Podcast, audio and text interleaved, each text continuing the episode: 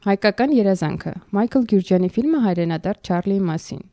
1946 թվականին հայրենադարձների առաջին ալիքով Հայաստան տեղափոխվեց իմ տատիկը Մելինեն։ Վերհիշելով իր վերադարձը նա հաճախ կրկնում էր. «Ինչքան առուկար թռչում էի վրայով, որ կարողանամ Արաքսի վրայով թռչել ու փախչել Հայաստանից»։ Ոգեշնչված գրանցված հաջողություններով երկրորդ համաշխարհային պատերազմի ավարտին Յոսիֆ Ստալինը նախատեսում էր հարձակվել Թուրքիայի Հանրապետության վրա խորհրդային Հայաստանի կողմից, գրավել Կարսն ու վերադարձնել Արևմտյան Հայաստանի մի մասը։ Իհարկե հարկավոր է իրավական հենք նման գործողությունն արդարացնելու համար։ Օրինակ, մինչ ցեղասպանությունն այս տարածքներում ապրող հայ իրավահաջորդների արդարացի պահանջը հետ ստանալ իրենց ժառանգությունը։ Իրավահաջորդները սփռված էին երկրագնդով մեկ ու երազում էին միասնական հայրենիքի մասին։ Այսպես ծնվեց 1946-47 թվականների մասամբ իրագործված հայրենադարձության նախագիծը, որը դառնալու էր հայոց պատմության կորած ծերունների մասին պատմական հերթական էջը՝ լիբռնությամբ, օտարման ու կարոտի զգացումով։ Չնայած ողջ ներուժ ունեցող պատկերայնությանը, կինոյում այս թեմայի մասին համարյա չի խոսվել։ Բացառություն կարելի է համարել Համո Բեկնազարյանի երկրորդ քարավան ֆիլմը, որը գովերքելու էր խորթային կարգերը որպես փրկություն կապիտալիստական արևմուտքից։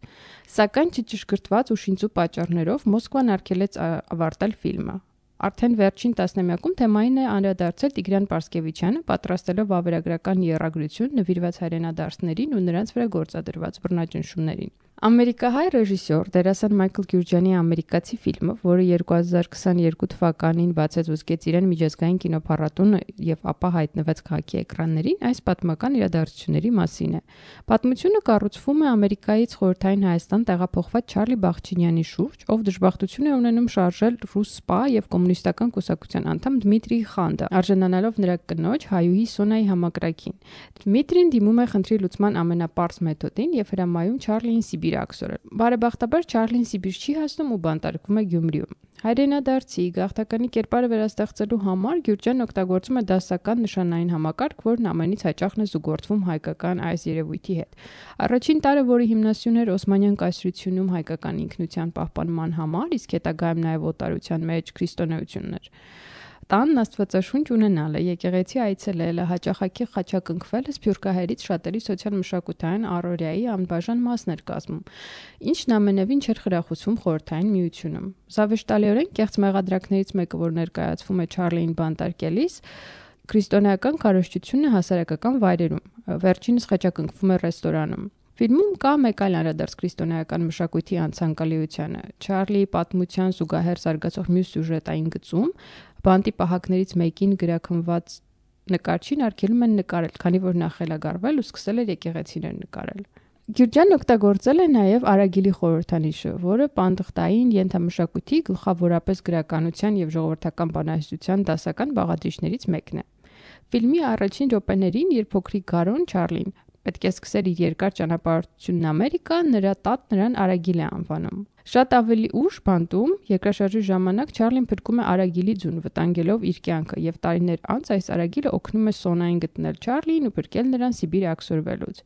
Ֆիլմում գործադրված մյուս սիմվոլային տարերից է նաև օրորոցային Բեղեդու մասին հիշողությունը, որի շնորհիվ գլխավոր հերոսը փորձում է գտնել իր արմատները, ինչպես նաև Արարատի պատկերը, որը պետք է լինի յուրաքանչյուր հայ տան, եթե անգամ այդ տունը բանտախուց է։ Տպավորիչ է գլխավոր հերոսի Չարլի դերասանական խաղը, ում արմնավորում է ռեժիսորը Մայքլ Գյուրջյանը։ Ամերիկացին նրա առաջին ռեժիսորական աշխատանքն է Հայաստանում, իսկ միջազգային ճանաչում Գյուրջյանը ձեռք է բերել իր դեբյուտային Պատրանք ֆիլմով, որի գլխավոր դերում ամերիկացի լեգենդար դերասան եւ ռեժիսոր Կիրկ Դուգլասն էր։ Իր դերասանական աշխատանքի համար Գյուրջյանը նաև ապարգևատրվել է Էմի մրցանակով։ Ամերիկացի ֆիլմում Մայքլը կերտում է միամիտ հայրենադարձի կերպար, ակնհայտորեն ոգեշուչված Չապլինյան էկրանային պարարվեստով եւ ամերիկացիների մասին հայտնի բոլոր կարծրատիպերով։ Այստեղ պատահական չէ նաև աղերսները բանտային ժանրի այլ նշանային ֆիլմերի, օրինակ Ռոբերտո Բենինիի Կյանքը ճկնաղը եւ Ֆրենկ Դարաբոնդի Փախուստ Շոուշենկից կինոնկարների հետ։ Այս ֆիլմերի կերպարների պես հայրենադարձ Չարլի նույնպես իդեալիստ երազող է, ով եկել է իր անուրջների հայրենիք գտնելու իր ամերիկյան երազանքի հայկական տարբերակը։ Չարլին անգամ խիզախում է ընդդիմանալ բանտային ղեկավարությանը, երբ վերջիններս երկրորդ փորձն են անում նրան Սիբիր աքսորել։ Շրջապատող մարդկանց կողմից որպես հիմարություն դիտարկվող լավատեսությունը նրա միակ միջոցն է շարունակելու գոյատևել խոնավ ու գարշահոտ բանտախուցում։ Կարծրատիպային են նաև ֆիլմի մյուս հերոսները՝ բանտապանները, ռուսպան, որը վախկոտ է ու երկերեսանի։ Չնայած ամերիկյան այլասերված բարքերի քննադատությանը, նրանք գախնի թերթում են ամերիկյան ամսագրերն ու հիանում կիսամերկ ամերիկացի դերասանուհիներով։ Այս շոյողը Սոնայի հայ կնոջ կերպար է, ինքնավստահ եւ ուժեղ, որին չի համարձակում ընդդիմանալ նրա ամուսինը՝ ռուսպան։ Սովետական իշխանությունների բռնաճնշումը հայրենադարձների միակ խնդիրը չէր։ Խորթային Հայաստան ներգաղթած բոլոր մարդիկ իրենց օտարված էին զգում, ինտեգրում գրեթե հնարավոր չէր։ Բանտախցում հայտնված բոլորից մեկուսացված Չարլիի դրությունը շատ նման էր այն զգացողությանը, որ ապրում էր հայրենադարձների մեծամասնությունը։ Չկարողանալով դառնալ հասարակության մաս, հերոսը դառնում է դիտորդ։ Բանտախուցի պատոհանը նրա փոքրիկ հերոստացույցն է դեպի աշխարհ, որտեղ նրա համար տեղ չկա։ Նրա կրկնվող երազները լինել սեղանի շուրջ որպես մեծ ընտանիքի մաս, մասնակցել խնջույքի ոչ միայն ազատության տենչի, այլ միայնակ չլինելու պատկանելության մասին են։ Ցավոք ֆիլմում պատկանելության խնդիրը քիչ է քնված եւ գրեթե չկա անդրադարձ հայաստանյան հասարակությանը, որը չափազանց փակ էր ու թույլ չէր տալիս հայրենադարձներին ինտեգրվել։